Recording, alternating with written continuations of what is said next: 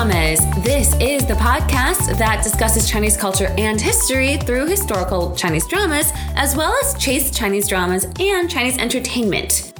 We are your hosts, Karen and Kathy. The Chinese entertainment industry has been relatively quiet following the summer buzz. So, we'll take a second to talk about the Chinese entertainment platform landscape or streaming services landscape. This is also partly inspired by recent news from Netflix that they are adding different subscription tiers and also adding ads. For those of you who are interested in what's going on in the Chinese entertainment industry as a whole and also what's going on with drivers for certain dramas, this is a great way to understand current dynamics. If you enjoy this type of content, please let us know. Send us an email at Karen and Kathy at chasingdramas.com, post on our social media, or else go on our website at www.chasingdramas.com. We would love to hear from you.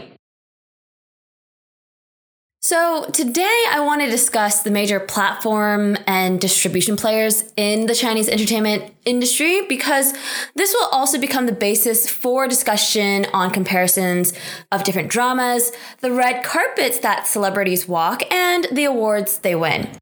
We're nearing the end of the year, and I am so excited for the red carpets. well, in the past couple of months, we've discussed upcoming shows and dramas and the platforms that they will air on. But today, let's talk about the platforms themselves and the shift that we've seen in the past few years. Let me first start off by discussing the business model for Chinese dramas and content.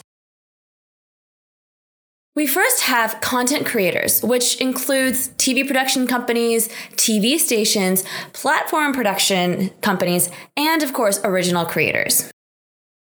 For production companies, think of the equivalent of MGM Studios or Paramount Pictures. Now, I know that they have basically all been acquired by larger companies, but think of them before the acquisition, and those are your equivalents in China. These studios or production companies create, develop, or produce the movies and TV shows that are then bought by the distribution channels. The buyers of these dramas or movies could also be regional TV stations or channels. The Chinese model is a little different from what we have in the States. Each province in China has their own TV station. So, if I was in Beijing, for my local TV, I would see Beijing television. I might not see the local television channel from another province, such as Sichuan. The content, TV shows, and news for Beijing TV would be all different. Some TV channels from the different provinces might have a bigger market and are aired across the country. This is most likely the case for Beijing TV, Dongfang TV, which represents Shanghai, and Hunan TV. Again, this is at the province level. Some province specific channels will have shows and even news broadcast in the local dialect. And so that is why some of these different channels for regional areas are very localized. In the US, at least, TV shows or TV stations are differentiated by the major markets. Regardless of where you are, you would get the standard channels such as ABC, NBC, CBS, or Fox. The content you see from, let's say, ABC is the same regardless of state. What is different is the local news for the different markets. In China, the regional TV stations themselves will order or produce TV dramas for themselves and have unique rights to air those dramas. The most famous of the TV stations over the years perhaps has been Hunan Weishi or Hunan TV. So you would turn on Hunan TV to watch their unique dramas. And growing up, that was what we would watch somehow getting broadcast to Hunan uh, TV even in the States. CCTV, which is the Chinese Central Television, is aired on all TVs uh, in China. They also order and produce TV shows and dramas themselves. Because of its status as the country's television channel, there is extra importance placed on the dramas that air on CCTV. On one hand, there are strict restrictions or rules on what can be aired on CCTV, but also if your drama or movie is aired there, you are almost guaranteed worldwide recognition. This brings us to the subscription streaming companies. They buy the rights to air the content from the TV production companies and the TV stations. Sometimes they also partner with the TV stations or the TV production companies to develop a show. The main players in the Chinese entertainment industry right now include iQIYI, Tencent TV, Youku, Mango TV, and Bilibili. Think of these companies as the Netflixes, the Amazon Prime videos of the world. They aren't quite the same as Disney Plus or Peacock because they ultimately don't have a TV channel as a platform. The one exception here is, of course, Mango TV, which is tied to Hunan Weishi or Hunan TV. Now, let me round out the rest of the business model with revenue generation. How the streaming companies in China make money is also a little different from the companies in the US. Customer fees are, of course, a staple of the subscription streaming service model in China. You can buy monthly and annual memberships similar to Netflix. But for many of these platforms, you don't have to pay a fee and instead have to see the ads for the show or movie you're watching. So it's kind of like a free to watch, but with ads. That's uh, kind of similar to Peacock TV right now. Some of the platforms also in China release the first six, eight episodes for free viewing to hook the viewers and then lock the rest of the episodes so that you buy membership. They don't only do it for China, like iQIYI and others do it in the States, um, where they have like English versions of their channels. And so you can watch the first six, eight episodes for free, and then everything else is VIP restricted. External businesses also place ads on the streaming platforms to draw eyeballs for their products. The ultimate goal for these streaming platforms is, of course, to have high daily active users. Everything from games, live streams, and streaming sales are just to draw viewers onto their platform and spend money on the platform to generate revenue. We are going to focus a lot on the subscription streaming companies because a, quite frankly, that's where the market has shifted to in the last five years. And B, that's where most of the costume dramas are being aired that we cover for our podcast. What I think is really fascinating is just how the industry has shifted in the last decade or so. Prior to these streaming platforms becoming a thing, all of the shows that one consumes was on TV. And so I feel like the content was limited. Now on these streaming platforms, there's so many opportunities for these uh, streaming platforms to show off various dramas to earn revenue. As long as they pass through, I guess, inspection by the Entertainment Bureau, they're free to launch and stream on their platform. So I feel like there's been a lot more Chinese drama content being produced in the last five years because also you have a lot more competition. And so that's what we're going to get into now. One aspect that Karen didn't mention is the fact that in the past couple of years, the Chinese government has also cracked down on what is available and able to air on the TV stations.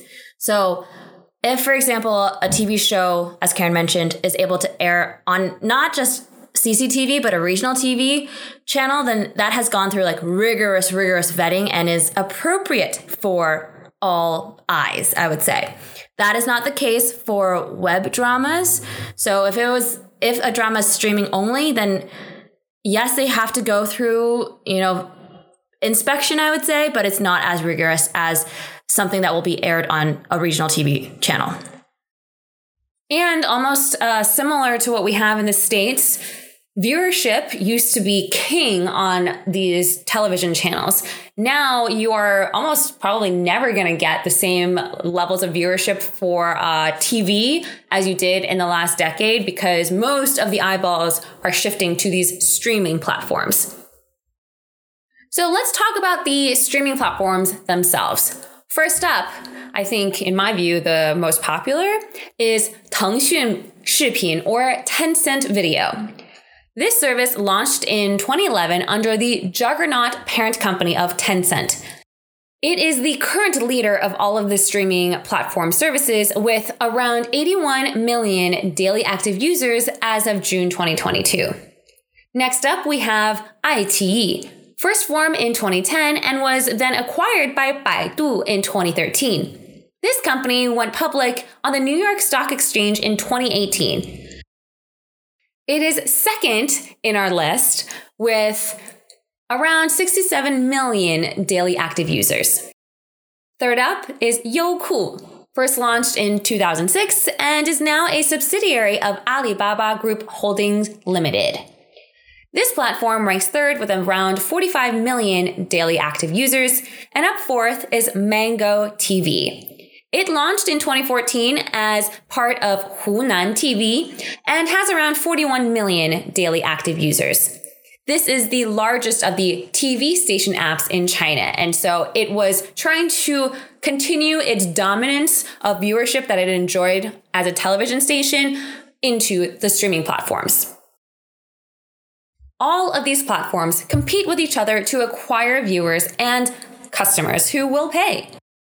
This could mean partnering with competing platforms to air the same content, or also securing the rights to air a drama that will be aired on a television station, all to share in the viewers. At the end of the day, though, content is king, and these platforms compete to have the quote unquote hot content on their platform. Just think about what we have uh, in the States. Amazon Prime just spent, I think, $700 million on Ring of Power, and then HBO has House of the Dragon. Um, Hulu and Netflix all have their proprietary uh, content as well. Just saw the new season five trailer for The Crown. The Crown, so that'll be exciting. So, these platforms in China target two main areas to attract viewers that's IP and the actors and actresses themselves. The different platforms have had varying successes to date with their different strategies. We'll talk about what each platform has done in the past couple of years, and you decide what you think um, or who you think is winning this, I guess, platform war. Let's talk about Tencent first. Tencent is a behemoth in China. Its products span everything from social media with WeChat to video games to video streaming and music. My overall view of Tencent is that it is a flashy company. They have a lot of money, so they will just throw money at a lot of different projects to get more viewership. What do I mean? For Tencent, video, they will spend a lot of money to buy the intellectual properties of popular books, games, and manhua, which is the Chinese version of manga, and have them adapted to the screen. The company also has a whole slew of A list actors and actresses as their spokespeople. They might not be the best actors and actresses in the sense that they might not have won all the awards, but they definitely attract the most eyeballs and have substantial media influence. The current crop include Di Ba, Xiao Zhan, Yang Yang, and Yang Mi as the global brand ambassadors for Tencent Video and WeTV. So to have them locked in is quite a feat. All of them have astronomical amounts of Weibo followers and basically are the top of the top in terms of media influence in China. Right, so Tencent basically locks these popular stars to act in dramas on their platform with a steady output each year. For Yang Mi, think of Novoland Pearl Eclipse last year. That was unique to Tencent. Yang Yang and Di Ba had the big hit You Are My Glory or 你是我的荣耀 last year. This year, Yang Yang had 且试天下 or Who Rules the World. Xiao Zhan has the upcoming Yu Gu Yao or The Longest Promise. Yang Mi and Dili Raba also have additional modern day dramas that will air this year or next year on Tencent. Now, in addition, because Tencent is a holdings company, it can and will cross promote its own products. This is very much the case for Tencent and cross promoting their gaming arm with games such as Honor of Kings, which of course was a great tie-in for You Are My Glory, the TV show, because surprisingly the book talks directly about the game Honor of Kings and Tencent as a company was like, "Cool, we're going to make a whole drama or TV show about this." When it works, like it did in You Are My Glory, people who had no idea what Honor of Kings was went and checked out the game. Because it's all part of the Tencent family, Tencent made a ton of money last year. For US viewers, Amazon Prime Video and its connection to Prime is probably like the most comparable service or company. We've been watching the Lord of the Rings show, Ring of Power, and every time you watch it, they're like, ooh, related content. You can buy Lord of the Rings books or all this other stuff. And so on Amazon. On Amazon. And that's exactly what Tencent does. Tencent is also willing to spend a lot of money to make beautiful looking dramas. I think top of mind this year is Meng Hua Lu, A Dream of Splendor, and Xing Han Canlan, Love Like the Galaxy. Though I am obvious in my preference for the former. However, what's interesting is that the most popular Tencent dramas this year were more male focused dramas or crime dramas such as 猎罪图鉴, Under the Skin, Xue Zhong Han Dao Xing Sword, Snow Stride, and 开端 or Reset. Now on to iQIYI. This platform to me is more like a slow and steady win the race type platform. Each year, they somehow find a way to have some of the most watched dramas uh, and compete or outright beat Tencent, despite the company not throwing a ton of money at the dramas they air.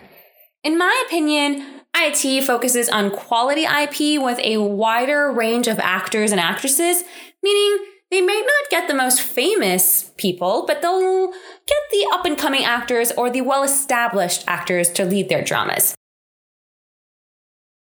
For example, 人世间, or A Lifelong Journey, is headlined by Lei Jiayin, a well respected actor in his late 30s.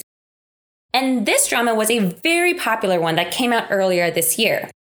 We also have Cang Lan or Love Between Fairy and Devil, which is the, I would say, the most popular breakout hit of the year, for iQIYI at least. And last year, iQIYI had Zhui Xu, My Heroic Husband, 爱上特种兵, My Dear Guardian, and 一生一世 Forever and Ever, as well as 周生如故. All of these were very popular hits. They might not star like the most famous actors and actresses, but they did pretty well. iQIYI definitely finds a way to be a destination for must see content. The drama that we're covering, Yanxi Gonglue, or the story of Yanxi Palace, was an exclusive on iQIYI. One of their most high profile ones for next year will be Fox Spirit Matchmaker, Yue Hong chapter, or Hu Yao Xiao Hong Niang Yue Hong Pian, starring Yang Mi and Gong Jun. Next up, we have Currently number three, Youku. I feel like in the recent years, I guess, Youku shifted its focus from TV shows to variety shows and acquiring the rights to old TV shows. Youku has a lot of dance competition shows, which are like fine if you're into that, but you can only get or like absorb so much dancing in a year. Surprisingly, though, Youku is the only place to watch Zhen Huan Zhuan or Empresses in the Palace and a lot of the old TVB dramas. So people flock to Youku for like comfort watching, which also means that it will forever have steady income because Zhen Huan Zhuan will always, always represent a good chunk of people who are watching. In previous years, Youku would partner with other platforms to air dramas that they have priority IP rights over. For example, in 2021, Siteng or Rattan was given rights by Youku to air on all three major platforms. So Tencent, iQIYI, and Youku. But guess what? That was insanely popular. Maybe Youku didn't think that Rattan would do well, But many people were thinking, wow, they must have really like kicked themselves after seeing how popular Rattan was. If they managed to keep Rattan for themselves on their own platform, Youku probably would have done much better in terms of uh, viewership and also just increased daily active users. So, right, what we then have was the most popular show that aired exclusively on Youku last year was Shan Heling or Word of Honor which of course then one of the stars promptly got blacklisted as well. So, you know, there's not much that Youku can boast about in 2021. In 2022, after I feel like a couple years of them not trying to compete with unique content, the platform probably just woke up and said, you know what, we need to invest in unique content. And this year they went all in to very, actually, some good success. They dropped a lot of money to quote unquote steal some of the great talent that are signed to other platforms. For example, Dili Ruba, who, as I mentioned earlier, is a spokesperson for Tencent. She this year, though, had the Blue Whisper or Yu Jun Chu Xiang Shi air exclusively on Youku. She will also have Anle Zhuan or The Legend of Anle air this year exclusively on Youku as well. Which, to the Youku gods, can you please air it soon? I really, really want to see that show.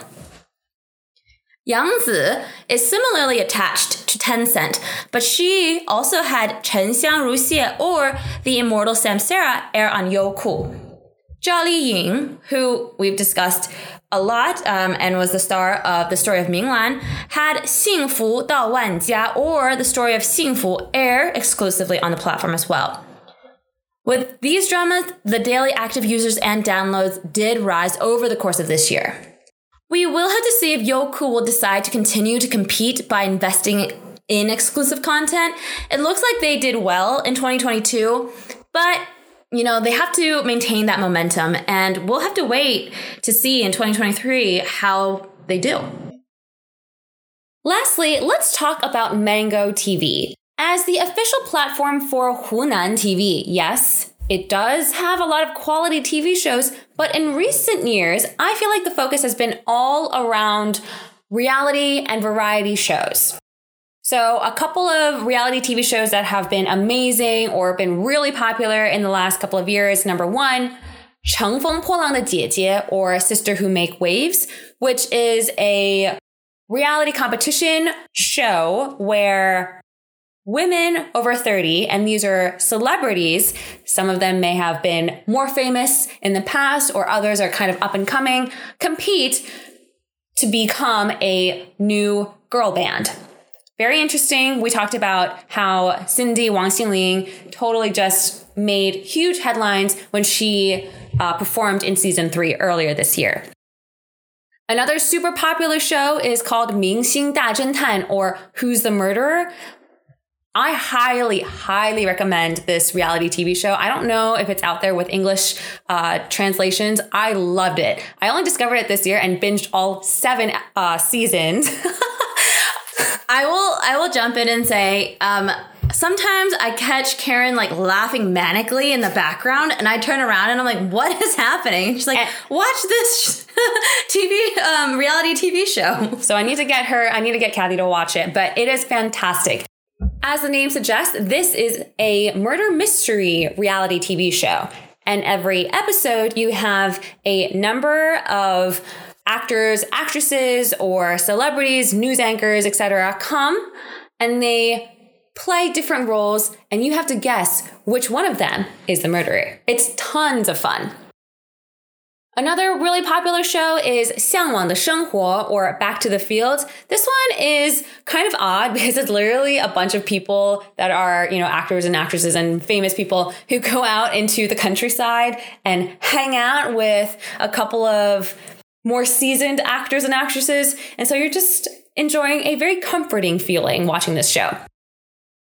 And then I do have to mention that right now, 披荆斩棘的哥哥 or Call Me by Fire season 2 is happening and this is the male equivalent of Sister Who Make Waves. A bunch of singers or actors that are men older than 30 or 30 and above range uh, come back and compete to try to make a boy band. I really don't think that these bands stay together for too long, but it's fantastic to see all of these accomplished folks get a second chance to showcase their skills. I mean, some of these women and men are in their 50s and they're still rocking it. So I have, yeah, I have a good time um, watching the reality TV shows for those for Sister Who Makes Waves and Call Me by Fire. So I would say that Mango TV has found its niche for now in that maybe it doesn't want to compete in too many of these bespoke or expensive television dramas, but instead focus on very popular uh, reality TV shows. In summary, most of the popular content that we consume right now for Chinese entertainment is housed within these four big subscription streaming services.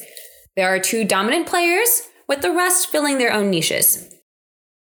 In future episodes, we will find time to discuss some of the ridiculousness surrounding these platforms, which includes the fans and the actors and actresses themselves. There's quite a lot of interesting developments that have happened that we keep an eye out for and also scratch our heads a lot because we don't fully understand what's happening. Thank you all so much for listening. We hope you enjoyed this content. If you have any questions or comments, again, feel free to reach out to us. We will catch you in the next episode.